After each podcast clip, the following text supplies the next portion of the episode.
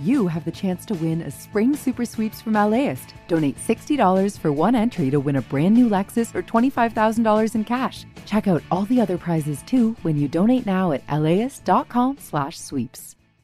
I'm Tracy Thomas, host of One for the Books, a live literary event series from LAist. We are back with guests, author Amanda Montell and actor Bella Lavelle. You can find us on May fifteenth at the Crawford Family Forum. Tickets at laist.com slash events. It's Thursday morning, and I'm doing something I don't usually do. Convincing my dad to put on his shoes. It's not that my dad hates putting on his shoes. It's just that shoes mean we're going outside. You okay? Which may mean we're going to get into a car, which may lead to us going to the doctor. We're going to go this way, Dad. In this case, that is exactly what we're doing. And my dad hates going to the doctor. Maybe it's a dad thing. Maybe it's a my dad thing. Either way, I have some theories. We're gonna go down this way. Number one, he came to the U S alone from Singapore in nineteen sixty-eight, survived on his own. When it comes to health stuff, he's just like, I'm gonna do it by myself. Number two, all they want is your money. He's not, not wrong. Number three, he's afraid of what the doctor will tell him once he steps into the room. He's afraid of what they'll find. He's afraid of opening his own Pandora's box.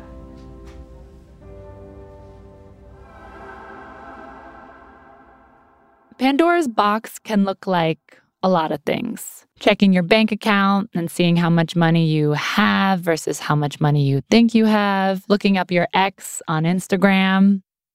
For others, it may be reading words they've been avoiding. Do you mind if we read the description of it together? Sure. I should admit that this is only the second time I'm reading what the book's actually about. I say, let's take a chance. You never know where it'll take you.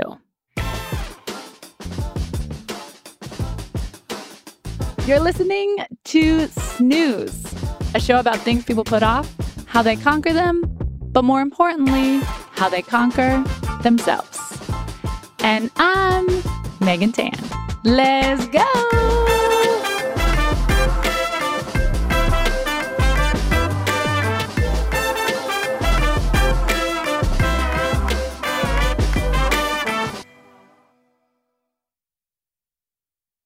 Abby and I are technically not supposed to be friends. That's how you and I, I met. Yeah. I was like, I was like, you're from where? Michigan? I'm from Ohio. And for those who know, no. Michigan will receive. Be where your feet are. We're at Michigan, Ohio State, in Ann Arbor. There's a bit of a rivalry between Michigan and Ohio that dates back to eighteen ninety-seven, which is why when I first met Abby, I said, oh, we're not supposed to like each other, but we're going to. We, of course, love each other. Yeah, of course. We met at a documentary film festival in two thousand sixteen, after an after after party. We're driving back to our hotel, and we play a song I'll never forget. I found you, and all my life, I pray for someone like you, and I hope that you feel the same, same way too. In addition to our love for K-Ci and JoJo, Abby and I have a lot of things in common. Both producers, same industry, and Asians who grew up in the Midwest. But I grew up with a mom who's white and a father who's Chinese-Singaporean. I'm technically Wasian. And Abby was born in Korea.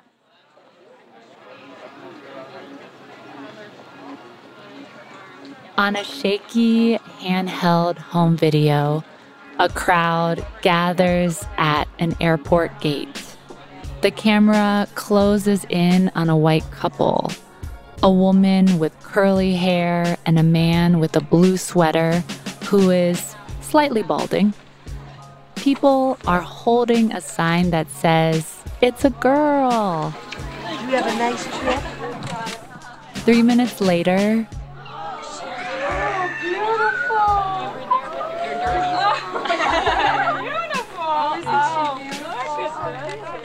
a baby comes off the plane.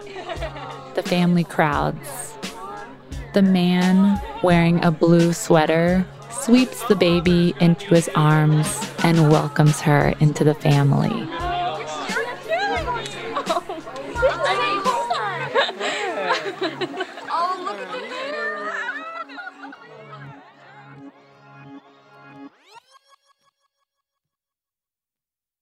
I always forget that I'm adopted, but my parents always made it a point to not only tell me that I was adopted, but it's something to be proud of. It's a very special thing that happened to me in my life and to them.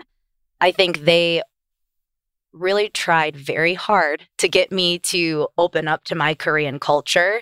Um, you know, not only talking about it all the time, but, you know, sending me to Korean camp in the summer when I was little, which I hated. Tell, tell us about this. Tell us about this. Oh, my gosh, girl. Korean camp. Like, God love the people who make Korean camp, right? Because I don't even know the right word, but it's like, oh, they're Korean, so let's teach them about Taekwondo. Oh, they're Korean. Let's give them kimchi. Oh, they're Korean. Let's show them what K-pop is. And at the time, again, like, I didn't know shit about Korea. So, like, at the time, I was just like, well, why in the middle of June and I go into this Korean camp when all of my friends from school are going to, like, soccer camp, they're swimming in pools together, they're just hanging summer style, and I gotta go to Korean camp? Abby's parents were well-meaning. They sent their Korean daughter to Korean camp so she could learn about where she was born because, to the local eye, she wasn't from from Michigan. I think I was maybe in the first grade or kindergarten, and I came home from school. And so I told my mom what happened that day, and I was like, yeah, like, this kid in class pulled his eyes back at me and started laughing. And I just, like, didn't know what that meant. And my mom immediately looked at me, and she's like, what happened? Tell me again. And I told her again, and she grabbed my hand and she put me in the car, drove me down to the elementary school, which was at the end of our street. And she, like, stalked her way in there into the principal's office and was like, um, excuse me. And she just let the principal know. Looking back on it, that was her way of showing me not only that she loves me, but that I matter. Even though I don't understand what just happened to me, she certainly did, and she wasn't going to allow that to happen on her watch. But Abby's mom wasn't going to be at school with her every day, so Abby created her own survival skills. Like, you have to let me sit at the table if I'm head of the class. You have to accept me into the circle if I'm the most involved person in the school. If I perform, then I'm allowed to be here. By the time she got to high school, Abby did theater, yearbook, and debate, was on the pom-pom team, wrote for the school's newspaper, ran track and cross country, was a part of student assembly, class council, and the National Honor Society. Abby used her status in school as currency. And to be honest, I did that too. When you're a kid who's Asian, who isn't surrounded by a bunch of other Asians, you get singled out and you learn very quickly about the Asian stereotypes. People expect you to play piano, violin, be good at math, be submissive. And you try to fight those stereotypes every day. I was the person in my A P Calc class not knowing dick about math, but, like, everyone was like, hey, can I, like, copy off your paper? And I'm just like, no, we should go copy off of that nerdy white kid's paper in the corner. I mean, it's just, it's embarrassing to talk about now because it's just so one-dimensional and basic. But that was my view of other Asian people. And that was, when I was conscious of it, how I thought people were judging me. Hmm. That's so interesting because it's like people have this stereotype of you that you're trying to defer. Yes. But you also can't help but have that stereotype of other Asians. Right. Because I still was in this thought process, this mindset of I'm not like you. So Abby blended in, which works when you're surviving high school. But as you get older, it becomes more complicated. One of my friends looks at me and says, "What have you been in denial about, Abby?" I was just like, I don't know. I guess I thought I was white until I was twenty-five years old. And it kind of just hung in the air and everyone started laughing. Around this time, Abby had to tell herself, "Hey, just want to let you know, Abby, like, you're not white, and you're never going to benefit from being white, even though you identify with that. And also, in addition to that, um, even though you look Korean, you're not culturally Korean, and so you don't belong in that space either. So then where do you belong? On an island by yourself? I don't know." For the past few years, Abby has become a collector of books, articles, think pieces about being Korean American, about being a Korean adoptee, but she buys the books and doesn't read them. She emails herself the articles, but doesn't open them. But now, Abby's thinking about having a baby. All of those things have been creating a sense of urgency around figuring out more of who I am. I don't know what it is other than just fear of the unknown. Why I haven't been able to crack open the book. From childhood, Nicole Chung heard the story of her adoption as a comforting, prepackaged myth. She believed that her Korean immigrant parents had made the ultimate sacrifice in the hope of giving her a better life. Abby has been putting off this book called All You Can Ever Know by the author Nicole Chung for two and a half years. But as Chung grew older, facing prejudice her white family couldn't see, finding her identity as an Asian American and as a writer, and eventually becoming pregnant with her first child. Damn, I missed that part last time. Whoa. Okay. Okay. She wondered if the story she'd been told was the whole truth. All You Can Ever Know is a profound, moving chronicle of surprising connections, the search for lost roots, and the repercussions of unearthing painful family secrets. Vital reading for anyone who has ever struggled to figure out where they belong. Oh, damn. Reading that out loud was like, whoa. That's a lot. It is a lot. It is a lot. And I wanted you to read it out loud because I wanted to validate why this would be scary. Yeah. You know, and yeah. her becoming pregnant. Yeah. I was like, wow, this is Abby in a book. Does it feel like Pandora's box a little bit? Yeah, definitely. I'm trying to be aware and sensitive to the fact that, like, I might read some shit that kind of fucks me up a little bit.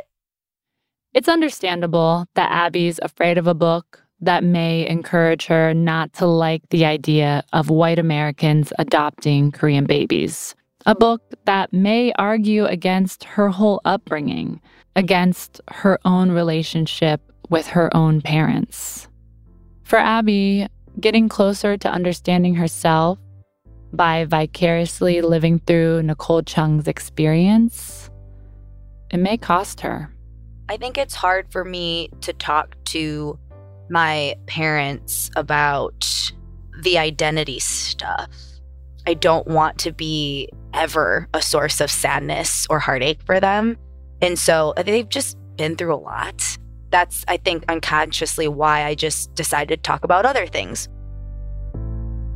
But she still really wants to read the book because it might just be the Pandora's box she's been looking for this whole time.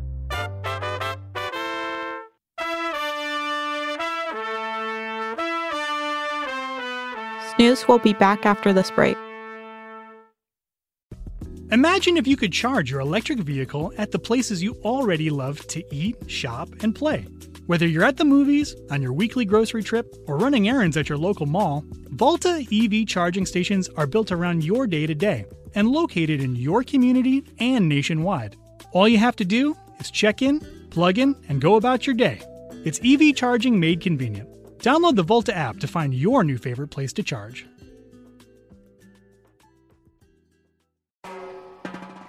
Hi, I'm Tracy Thomas, host of One for the Books, and we are back for another round.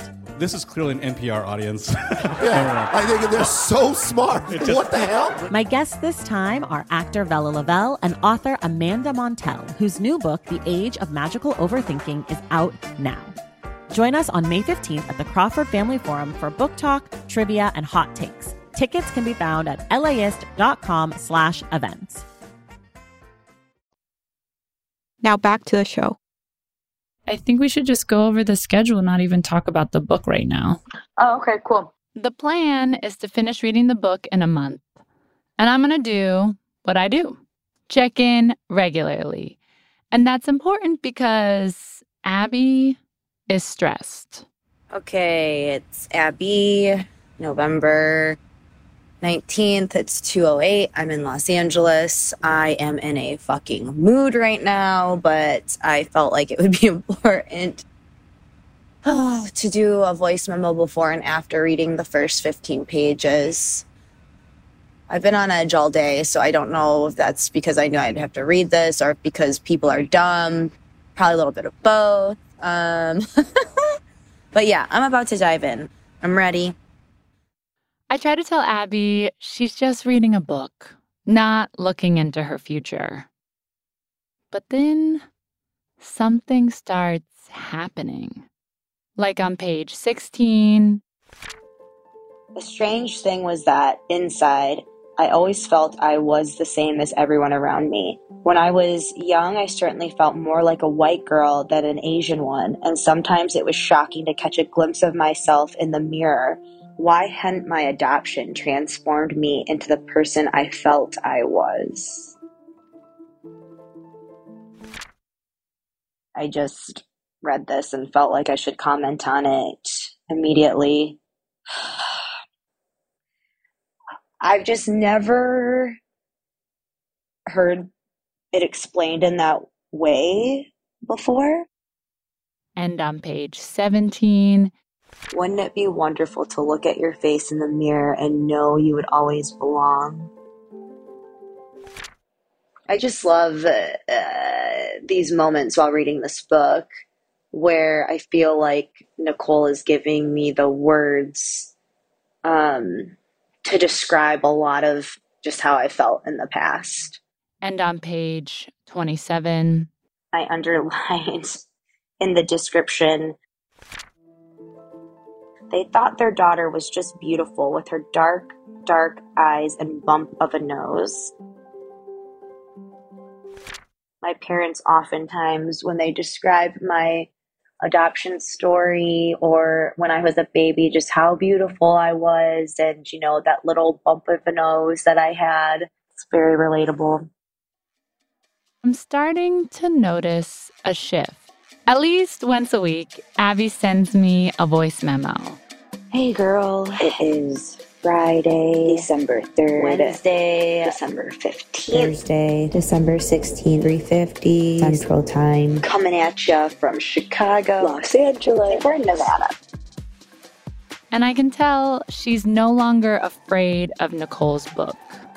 Glad that I am about to totally switch gears and get into some self-discovery therapeutic state so I can stop having anxiety.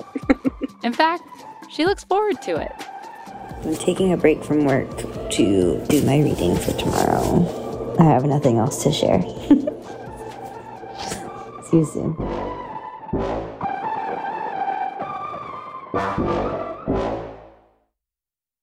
But as Abby continues reading and gets deeper into the book, the relationship between her and Nicole starts to shift.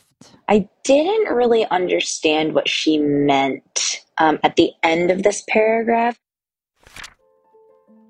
I did not want her to imagine that I had her only because I'd been given up, that I expected her to live out her life with us the way I might have with my original family. She wasn't here to make me complete or make up for the choices of others. She was here because we loved her. I just immediately thought she was there because we loved her. Well, I mean, our parents adopted us because they loved us too. And I would argue that the love that our parents had for us is far different because we were chosen. They didn't have to adopt us. There are moments when I read some of her thoughts and I get very defensive and almost angry or mad at her for, for feeling that way. I don't really know why. I think sometimes it's like me naturally feeling like I need to defend my parents, which is just a funny thing to experience when reading someone else's story. The lines between Nicole's stories and Abby's stories are blurring more and more. By the time they brought me home, someone else had changed my first diaper, caught my first funny stares and smiles, taught me to drink from a bottle. How long it had taken for them to feel like my real parents, question mark. I don't know. I just like, I don't fuck with this idea of real parents. I just like don't subscribe to that at all. It's just like, yes, what she's saying is true. Um, I'm sure that my parents felt a loss or grieved that they weren't there when I was first born and wondered, you know, what happened in those three months, of course. But they've been there for the thirty-four years and nine months of my life.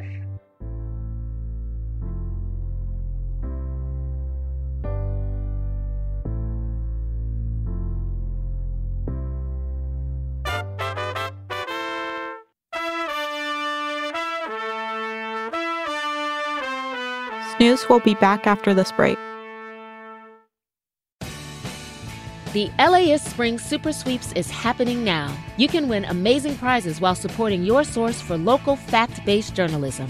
One lucky grand prize winner will get to choose a brand new Lexus or twenty-five thousand dollars in cash. Other prizes include an electric bike from Juice Bikes and one thousand dollars gas gift cards. Your donation of sixty dollars gets you one entry to win, and the more you give, the more entries you get. Donate now at LAist dot com slash sweeps. LAist has a new live event series with the James Beard Foundation. We Are Where We Eat will go behind the scenes of some of your favorite L A restaurants to find out how and why they do what they do. I'm Austin Cross. Join me for the first event where we'll explore how restaurants help make a neighborhood, and we'll all have something delicious to eat afterwards. It's May twenty-second at the Crawford. Get your tickets now at LAist dot com slash events. Now back to the show. As I'm listening to Abby read, I'm reminded of something we talked about at the beginning, before Abby opened the book. Also, this is not you. Right. You know what I mean? Totally, totally. Like, similar, interesting parallels. Yes. But you, Abby, are Abby. Yes. This whole time, I'm also reading the book, and I'm a little ahead of Abby. It's clear to me that she and Nicole don't share the same perspective, let alone the same experience. But I'm not sure Abby is thinking about the differences. Okay, so now we're moving into when Nicole um, was pregnant for the first time. Oh my gosh, I literally said, whoa, out loud when I realized she named her daughter Abigail, Abby. I was like, that is just weird. So weird. So weird, so weird, so weird. Um, she asked, she's the nurse. She asked if I knew how old my mother, sorry, your birth mother was when I was born. I shook my head. How about the birth itself? Did I have any record of how it went? I told her about my premature arrival, the two and a half months I spent in the hospital. When I said, a little panic crowding my words together, that I didn't know about any pregnancy complications or illnesses that ran in the family. Didn't even know what had caused my mother's early labor. The midwife looked up from her clipboard with a gentle smile. When it came to pregnancy, she said, some things could be hereditary. Knowing how it went for my mother might help us guess how things would go for me. But if I didn't have that information, that was fine. We just make do without it. I was so relieved to read that. Yeah, I haven't thought about these questions before. I just assumed that the fact that, you know, I don't really know anything about my genetic history would be a problem, but like a problem that we would have to just ignore, you know? You know how you just have to accept things sometimes? And so just to hear that, that when it came to pregnancy, some things could be hereditary. Knowing how it went for my mother might help us guess how things would go for me. But if I didn't have that information, that was fine. That just made me feel a lot better.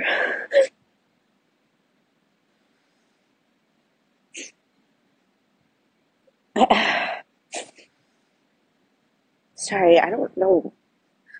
I didn't expect to get this upset. Sorry, this next part's not going to be any easier. In the section where she's talking about hearing her daughter's heartbeat for the first time, I underlined the line that said, um, all I wanted was to hear it again after she heard her heartbeat for the first time. I think I'm, I think I'm crying because I just desire to be a mom so much. And the moment that I realize that if I am blessed enough to have a biological child, that that will be the first time I'll know what it looks like to look like somebody in my family. It's just added an immense amount of pressure.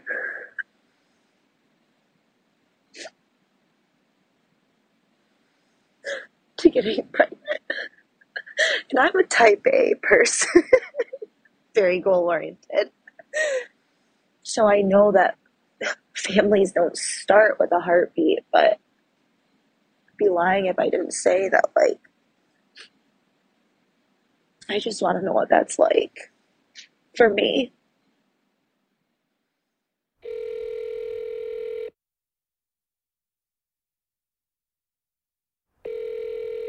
Oh, what's up, girl? Hi. Am I allowed to drink wine during this? Yes. Absolutely. Yeah, 'cause that's what I'm going to do. At this point, I decide to give Abby a call. Um, you said on page one, 137 that describing her daughter for the first time and how she went through all of this turmoil, um, and that you like really celebrated that moment with her. Because this is clearly about something more than her getting too invested in a story. I don't know if you like if you lived vicariously through that moment and like what you may experience as a mother in the future. I definitely live vicariously because I'm just like, oh, like I hope that I get to have that moment too. Mm-hmm. And then the immediate voice after that is like freaking out about potentially maybe not being able to have a biological child.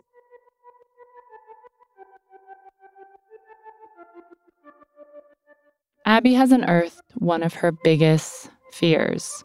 She's reading Nicole Chung's book because she wants to have a baby, but simultaneously planning for a world where she can't have a baby naturally.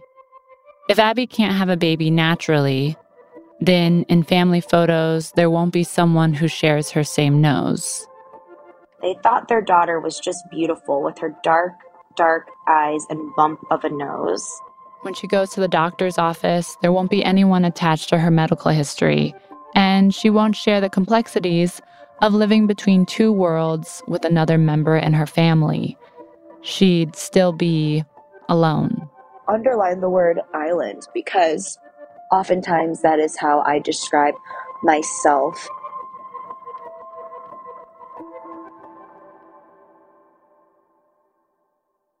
I go back and forth in reading Nicole's story where I yearn for what she's experienced, but I'm also trying to, like, in a way, convince her that, like, that's not the only way. It's so, like, meta in a weird way, because it's like I'm talking to myself almost. And I am talking to myself, my inner, that inner voice where I'm like, yes, like, wow, that would be great. And that is something that your heart desires. Like, if that doesn't happen in that way for you, like, that's okay. I feel like that's new, though. Is that new? The, like, because I know you had expressed that uh, that you were feeling like a lot of, like, more pressure than usual, you know, in, like, having your own baby. You're going to have a baby. You're going to become a mom no matter what. And how that happens will almost... It, it just feels like you've let go a little bit.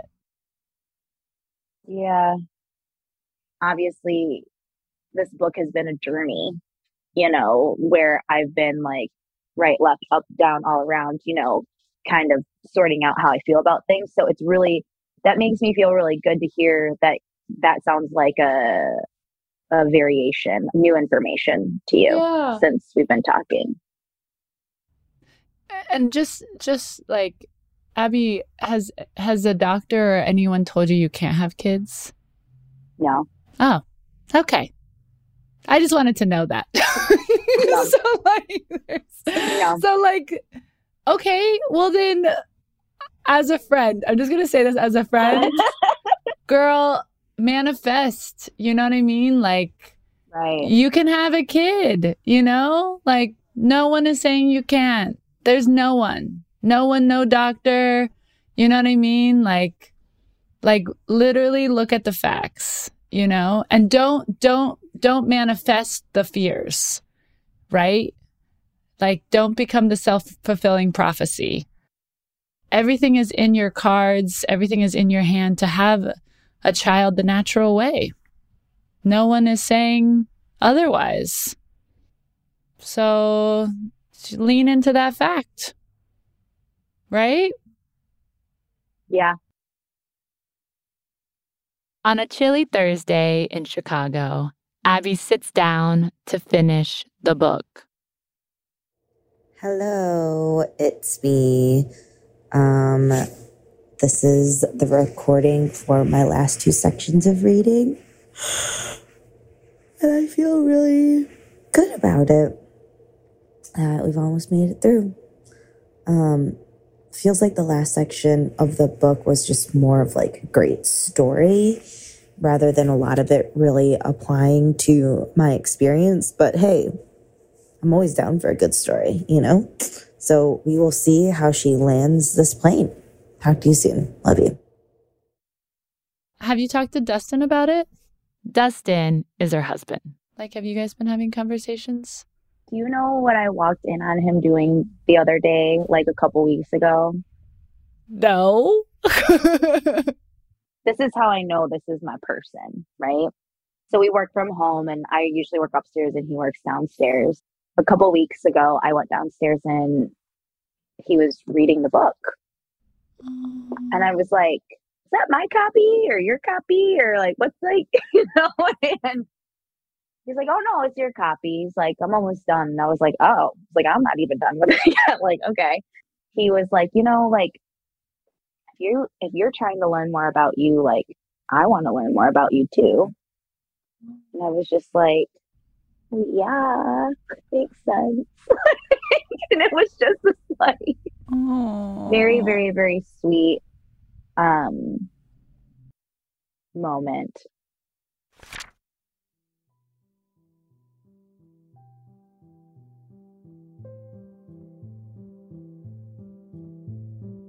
In the end, though, real growth and healing came from another kind of radical change, from finding the courage to question what I'd always been told, to seek and discover and tell another kind of story. And I know my children will benefit from all the things I will pass on to them now, all the truths that I'm able to share.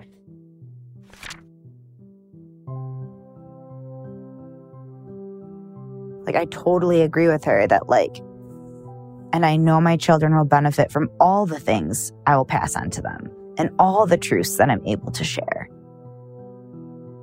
And I totally agree with her that, like, this identity journey that I've been on for the last ten years, like, it all started because I had to have the courage to ask, you know, like, who am I?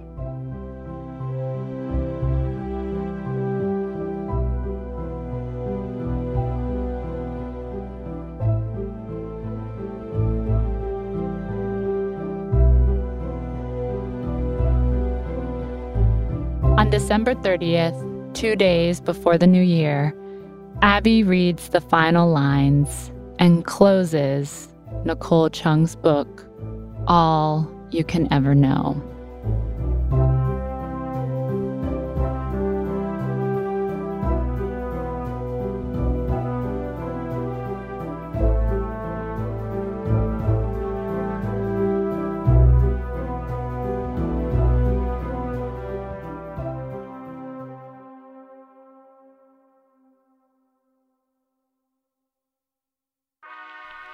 If you have something that you've been putting off, call us.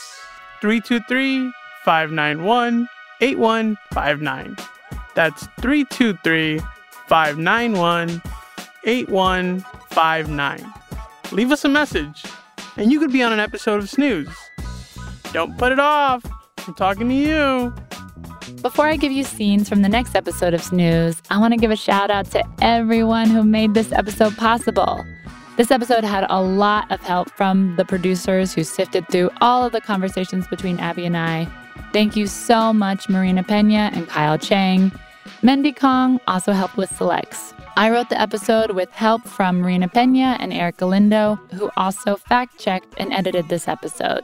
It was mixed and engineered by Donald Paz, who also contributed some original music. Jessica Pilot is our talent producer. Eric Galindo is our showrunner. I am your host. Our producers are Marina Pena and Emma Alabaster. Our associate producer is Kyle Chang. Antonia Cerejillo and Leo G are the executive producers. Our theme song is by Wayne Doepman. Andrew Eapin wrote and composed the original music for this show. The original artwork for Snooze was created by Sana Hong. Make sure you hit follow, like, subscribe to Snooze wherever you get your podcasts. You can follow me on Twitter or on Instagram at Megan Lee Tan and the show at Snooze Podcast. Our website on L A ist dot com is designed by Andy Cheatwood and the digital and marketing team, who also created our branding. Snooze is a production of LAist Studios. Thanks to the team over there, including Taylor Kaufman, Kristen Hayford, Kristen Muller, Sabir Barra, Andy Orozco, Michael Cosentino, and Leo G. Support for this podcast is made possible by Gordon and Donna Crawford, who believe that quality journalism makes Los Angeles a better place to live. This program is made possible in part by the Corporation for Public Broadcasting, a private corporation funded by the American people. If you like Snooze, rate and review us on Apple Podcasts. Trust me, it really helps us out. And we would love to know what you think. And if you love Snooze and you want to shower us with appreciation, become a sustaining member of K P C C and LAist Studios by going to LAist.com slash memberships. Support the place that supports this work, that supports people like me.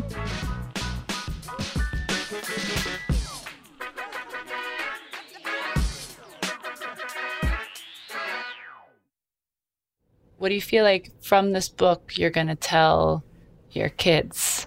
I think the, the best thing I'm going to be able to tell my children from the moment they're born is that they're Korean and they're enough.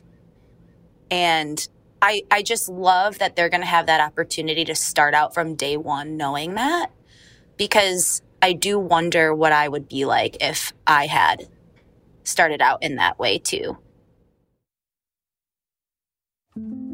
On the next episode of Snooze, we help Sarah become more of who she already is, in a public way, in front of her friends, and most importantly, in front of her family. Yeah, so it's very exciting because it feels like we're finally getting stuff done with me. Something that I've been putting off for years. Um, simply posting me singing. I'm Megan Tan, and thanks for listening.